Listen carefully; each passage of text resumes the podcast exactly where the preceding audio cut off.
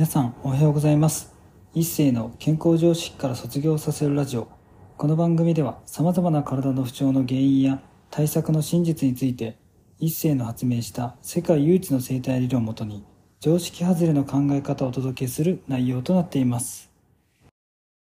本日のテーマは自分が変わらないといけないは呪いの言葉です。についてお話していきたいと思います。まあね、これは自己啓発でまあどんなことでもね、まあ、言えることだと思うんですけれども、まあ、うまくいかなかったらね自分のなんかねやり方とか性格とか、まあ、考え方を変えないといけないってねよくね話として聞くと思うんですけれども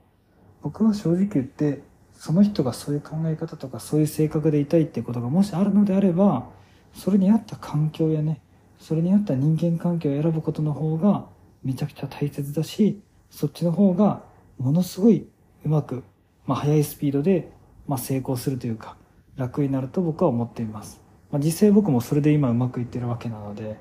だから僕はねこうやって何でも体の不調とか、まあ、原因分析を細かくやっていくっていう性格、まあ、そういう性格なのでこういう考え方が合う環境というか合うその企業のスタイルとかそういうか、ね、生き方で僕は今たまたまうまくいってるだけなんですよ。まあ、たまたまって言ってるんですけれども僕の中ではそういう自分の、まあ、性格とか考え方とか特性が活かせる、まあ、環境に身を置いてるわけなので、まあ、それはうまくいくのが当然というか。だってね僕がうまくいくと思ってる環境に身を置いてるわけなのでそれはうまくいくのは当然じゃないですか。でもそういうふうに皆さん自分が環境を変えるのは良くないことだとか、まあ、石の上にも3年とかよく言いますけれどもやっぱ自分がここぞと思って決めたところにずっといないといけないと言ってもそこに違和感とかね自分がそこにいてもなかなか力が発揮できないなと思うならそこにいない方が絶対いいんですよね。